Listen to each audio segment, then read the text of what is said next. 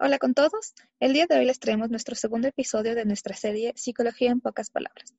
El tema que vamos a tratar hoy son los diferentes tipos de psicoterapia, para lo cual vamos a hablar de tres diferentes, empezando por la terapia individual, luego la terapia familiar y finalmente con la terapia grupal. Esperamos que sea de su agrado. Vamos a empezar con Micho. Gracias, Dan. Bueno, yo ahora les voy a hablar un poco sobre lo que es la psicoterapia individual. El ritmo de vida, las demandas del medio, las diversas situaciones vividas en el pasado pueden llegar a generar malestar en la mayoría de personas, lo cual se verá reflejado en su estado de ánimo, su atención y la manera de reaccionar ante las diferentes circunstancias por las que atraviesen en el presente. Una forma de trabajar todas estas cuestiones es mediante la psicoterapia individual, la cual resulta un buen camino para aceptarnos, ser auténticos y mejorar las relaciones con nosotros mismos y con las personas que nos rodean. Esta modalidad es llevada a cabo por un profesional, ya sea un psicólogo clínico o un psiquiatra, que posea un título que avale sus estudios en psicoterapia. Su tiempo de duración varía dependiendo de cada persona y el tiempo que le cueste hablar con el profesional de lo que le aqueja, pero no suele ser menos de tres meses. Dentro de este espacio, las personas pueden encontrar a alguien que va a escuchar eh, las cosas que les aquejan o que les hacen sentir incómodos de una manera empática y sobre todo sin juzgar. Además, el profesional garantizará la total confidencialidad de lo que el paciente le cuente em, en el espacio terapéutico, pero la confidencialidad únicamente se va a romper en el caso de que el paciente le cuente al terapeuta algo que ponga en peligro su integridad física o la de terceras personas. Todo el proceso se encuentra enmarcado dentro de principios éticos que rigen la labor del profesional. Por eso es importante recalcar que el terapeuta no nos va a dar lecciones de vida, ni pautas morales, ni tampoco nos obligará a hacer cosas que nosotros no queremos hacer. Existen algunas corrientes de la psicología, las cuales son el sustento teórico que posee el profesional para trabajar con sus pacientes. Algunas de ellas son el psicoanálisis, la terapia sistémica, la terapia cognitivo-conductual, la humanista, la integrativa y las neurociencias. Estas le van a dar al terapeuta un bagaje de técnicas y herramientas que utilizará para hacer sus intervenciones. Entre las técnicas más comunes están la toma de test, el dibujo, los cuestionarios y el envío de pequeñas tareas para realizar durante la semana. Además es importante mencionar que ninguna corriente o técnica es mejor que otra, y si se las aplica de manera adecuada, todas pueden causar efectos terapéuticos positivos en las personas. Un proceso terapéutico nos ayuda a comprender algunas cosas sobre nosotros mismos, como el por qué actuamos de ciertas maneras, cómo nos relacionamos con los demás, cuáles son los significados que le damos a ciertas cosas, cómo el pasado ha influido en nuestro presente y cómo repercute nuestra forma de ser en los demás y en nosotros mismos.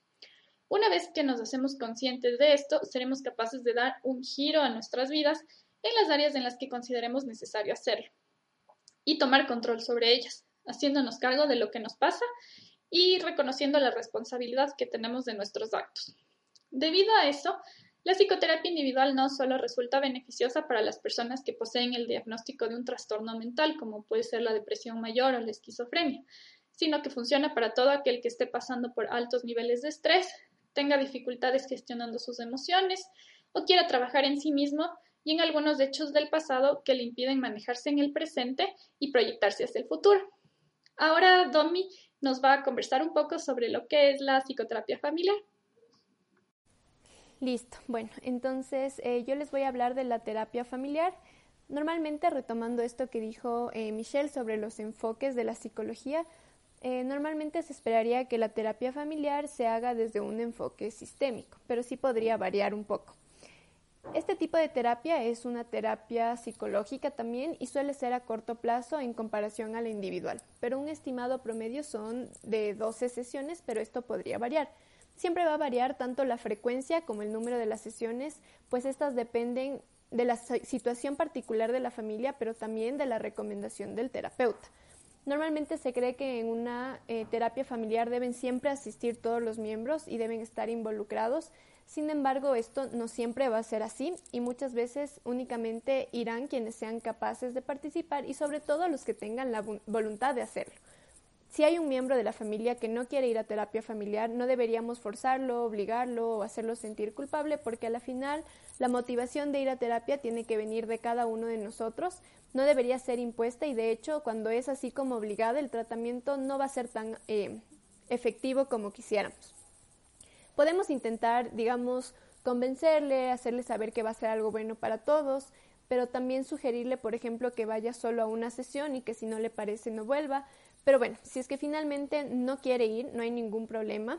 Eh, no quiere decir que no se puede hacer la terapia sin él, sino eh, seguimos y con suerte el cambio de conducta del resto de la familia va a influir de una manera positiva en este miembro. Entonces, la terapia familiar generalmente reúne a varios miembros, eh, no siempre pueden ser los mismos, a veces pueden ser, digamos, solo papá e hijo o a veces solo los padres, dependiendo de las necesidades de la familia. Sin embargo, es importante que sepan que un miembro familiar también puede visitar de forma individual a un terapeuta familiar. La, terapia familiar perdón, puede ser útil en cualquier contexto familiar que provoque estrés, dolor, ira o conflicto. Puede ayudar a mejorar las relaciones conflictivas con la pareja, los hijos y también con otros miembros de la familia. Es importante que sepan que el paciente aquí es la familia como tal y sus interacciones entre los miembros. Es decir, no es como varios pacientes que asisten o hacen como un tipo de terapia individual en conjunto, sino que el paciente es en sí la familia. La idea de este espacio no es regañar o sermonear a los hijos o a los padres, ni decirles si están haciendo mal algo, o tampoco decirles qué hacer, darles consejos, no es eso.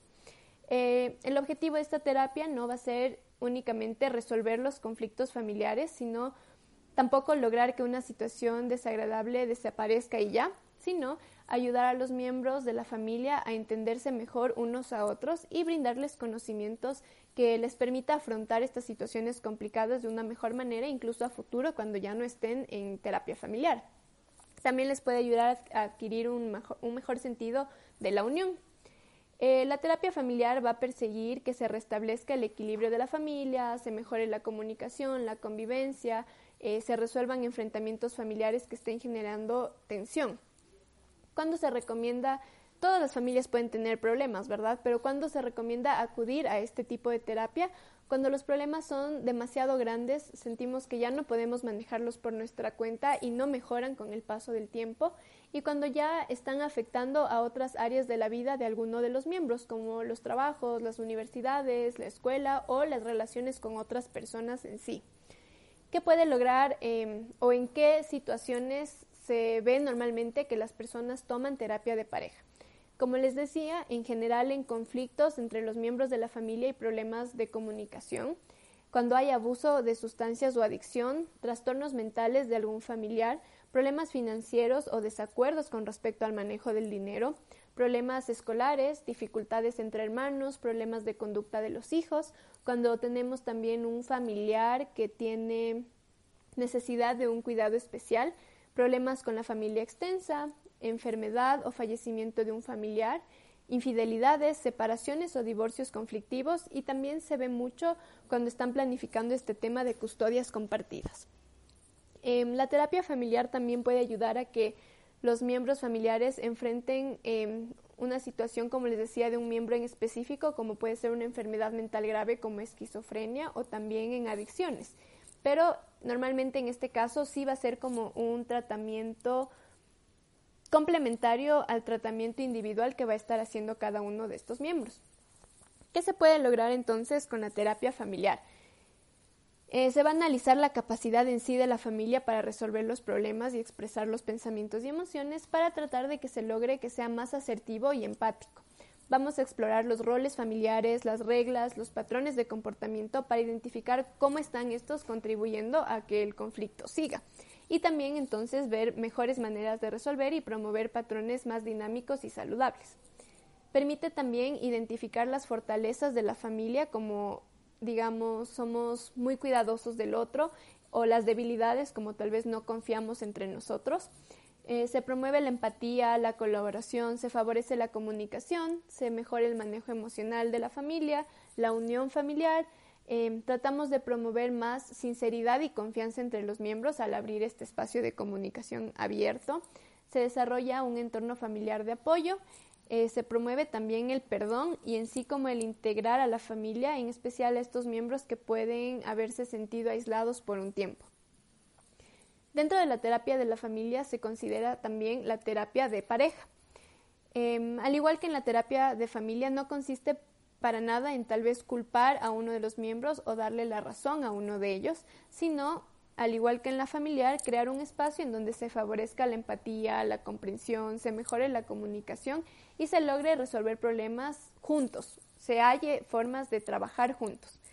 Algunos de los beneficios de la terapia de pareja que, podría producir son equilibrar la carga emocional, pues muchas veces la tensión, las peleas les hace perder la perspectiva y la objetividad y justamente es aquí donde el terapeuta como agente externo les puede hacer ver unos puntos de vista diferentes a los que ellos ven debido a este sesgo emocional que pueden estar sufriendo. Se destacan las fortalezas eh, de las parejas, todo lo valioso que la pareja tiene, que también puede verse nublado debido al desgaste, la rutina y los problemas. Y bueno, también tratar de abrir una comunicación más abierta, pues no es mucho el problema lo que se dice, sino cómo se dice. Y en la terapia se demuestra que es válido siempre expresar los desacuerdos y las emociones, pero la clave está en evitar las faltas de respeto, la crítica o la descalificación del otro. Entonces, en conclusión, la terapia de pareja es un recurso valioso que va a requerir, al igual que en la familiar, la voluntad y el esfuerzo de, los miembros que la conforman. Em, los problemas de la pareja van a ser comunes siempre, pero un detalle importante es tal vez no esperar a que todo esté muy mal para querer rescatarlo. Eh, recuerden además que se tiene la idea de que la terapia de pareja es para salvar eh, sea como sea la relación y de hecho no siempre va a ser así. A veces eh, los miembros de la pareja pueden llegar a tomar la decisión de que es lo mejor separarse, lo cual en este caso sigue siendo positivo si, si ambos llegan a, a esta conclusión y pues la ayuda profesional también va a ser positiva en el sentido de que les va a ayudar a enfrentar esta nueva etapa a los dos miembros. Eh, eso sería de mi parte y ahora seguiría Dani con la parte de la terapia grupal. Gracias, Domi. Yo les voy a compartir sobre la psicoterapia grupal. Es un tipo de terapia no muy conocido, pero en realidad bastante útil. La terapia en grupo centra su trabajo terapéutico en las interacciones con los demás, de modo que pueden abordarse los temas tanto personales como interpersonales, todo dentro de un contexto grupal. Este tipo de psicoterapia está destinada a acompañar a los pacientes en sus experiencias y malestares de la vida cotidiana. El objetivo de la terapia grupal es ayudar a resolver las dificultades emocionales y estimular el desarrollo de los participantes, también eh, sus habilidades sociales. El terapeuta elige como candidatos para el grupo a aquellas personas que pueden beneficiarse de este tipo de terapia, pero también a aquellas personas que pueden ser de una influencia positiva para los miembros del grupo. Dentro de estos grupos hay diferentes tipos de, manejo de las sesiones. Algunas son rápidas, otras son más cortas. Algunas tienen un tiempo de duración de varias semanas y otras incluso de hasta meses. los grupos de la terapia grupal pueden ser solo de hombres, solo de mujeres o mixtos. Todo esto dependerá de lo que el psicólogo a cargo crea necesario. Siendo así, el, terapeuta asume el rol de moderador para lograr que se aborden diferentes problemáticas y para que las personas no se alejen demasiado del objetivo de la formación del grupo. No obstante, algunos temas que se tratan dentro de la terapia no siempre son propuestos por el psicólogo, a veces surgen espontáneamente durante cada sesión, haciendo este un proceso aún más enriquecedor. En este tipo de terapia se busca que el grupo sea el instrumento que potencie el cambio deseado en todos los integrantes la eficiencia de la terapia grupal radica en que las personas sienten que no están solas con su problema, sienten que alguien les acompaña en ese malestar que pueden tener, rompen un aislamiento que muchos, al que muchos se habían sometido. Por otra parte, la posibilidad de compartir sus emociones y pensamientos sin miedo a la crítica fomenta a que haya una, una cohesión grupal más fuerte, lo cual va a conducir a cambios psicológicos más estables a lo largo del tiempo y lo cual también puede llevar a que haya un mejor desarrollo de habilidades tanto sociales como intrapersonales. La terapia grupal puede ser muy útil para tratar la mayoría de problemas o trastornos psicológicos, ya sea como elemento terapéutico aislado, es decir, solamente eh, la terapia grupal, o también como complementario a la psicoterapia individual. En cada sesión, las personas interactúan, dan y reciben retroalimentación. Cada cual comparte los temas personales que le preocupan o le generan algún tipo de malestar. El resto de las personas los escucha y después pueden decir lo que piensan o sienten al respecto, incluso a modo de contar un recuerdo, alguna anécdota o alguna vivencia personal que hayan tenido similar a lo que la otra persona está contando. De esta forma, cada miembro del grupo se siente apoyado y a la vez eh, siente una, una retroalimentación con críticas constructivas que pueden promover a la reflexión y al cambio, no solo de una persona, sino de todo el grupo. En ocasiones, el psicoterapeuta puede recomendar asistir a terapias grupales como complemento de la terapia individual.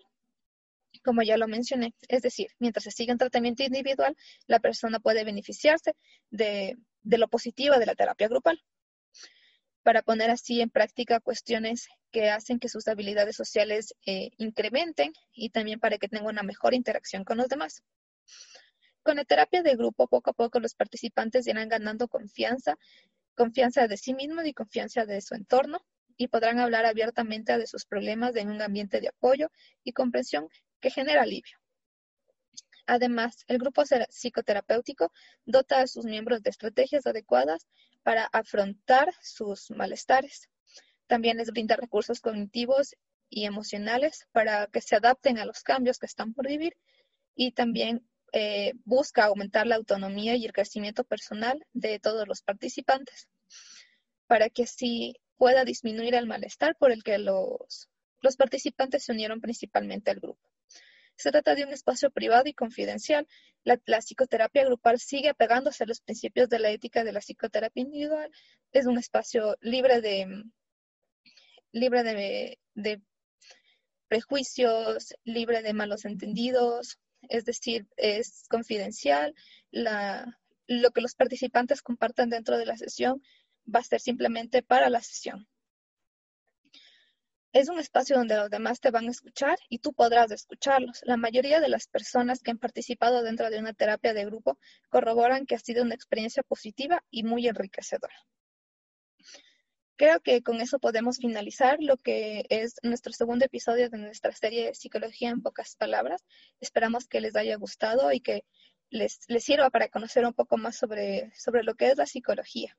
Si tienen alguna recomendación, pueden dejárnoslas en los comentarios y de igual forma, si creen que necesitan asistencia o acompañamiento psicológico, pueden contactarse con nosotros en nuestras redes sociales. Y nosotros les dejaremos nuestros datos de contacto en la descripción de, de este video y pueden ponerse en contacto cuando ustedes deseen. Muchas gracias por estar aquí hoy.